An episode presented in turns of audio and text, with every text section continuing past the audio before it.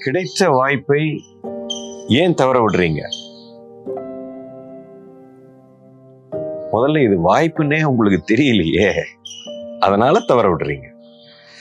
ஒரு மனிதனுக்கு வாய்ப்புகள் வந்து கொண்டே இருக்கிறது.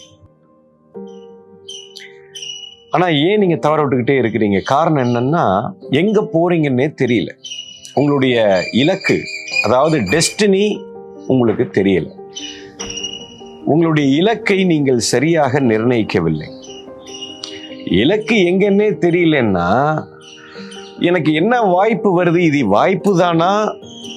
நான் போக வேண்டிய இடத்துக்கு போவதற்காக பிரபஞ்சம் எனக்கு கொடுத்திருக்கிற வரப்பிரசாதம் இது அப்படின்னு எப்படி தெரியும் உங்களுக்கு?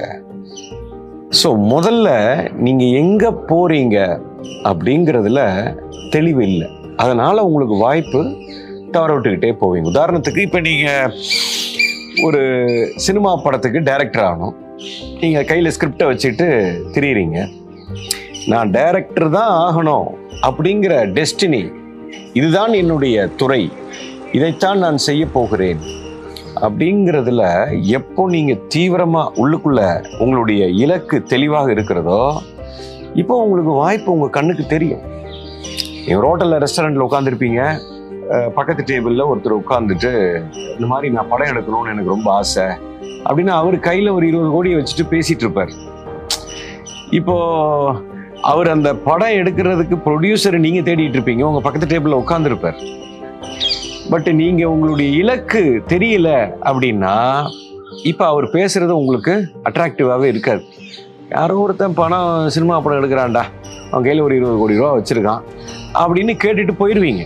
ஆனால் உங்களுக்கான வாய்ப்பு பக்கத்து டேபிளில் இருக்கும். ஸோ இது மாதிரி உங்களுடைய வாய்ப்பு வந்து பிரபஞ்சம் கொடுத்து கொண்டே இருக்கும்.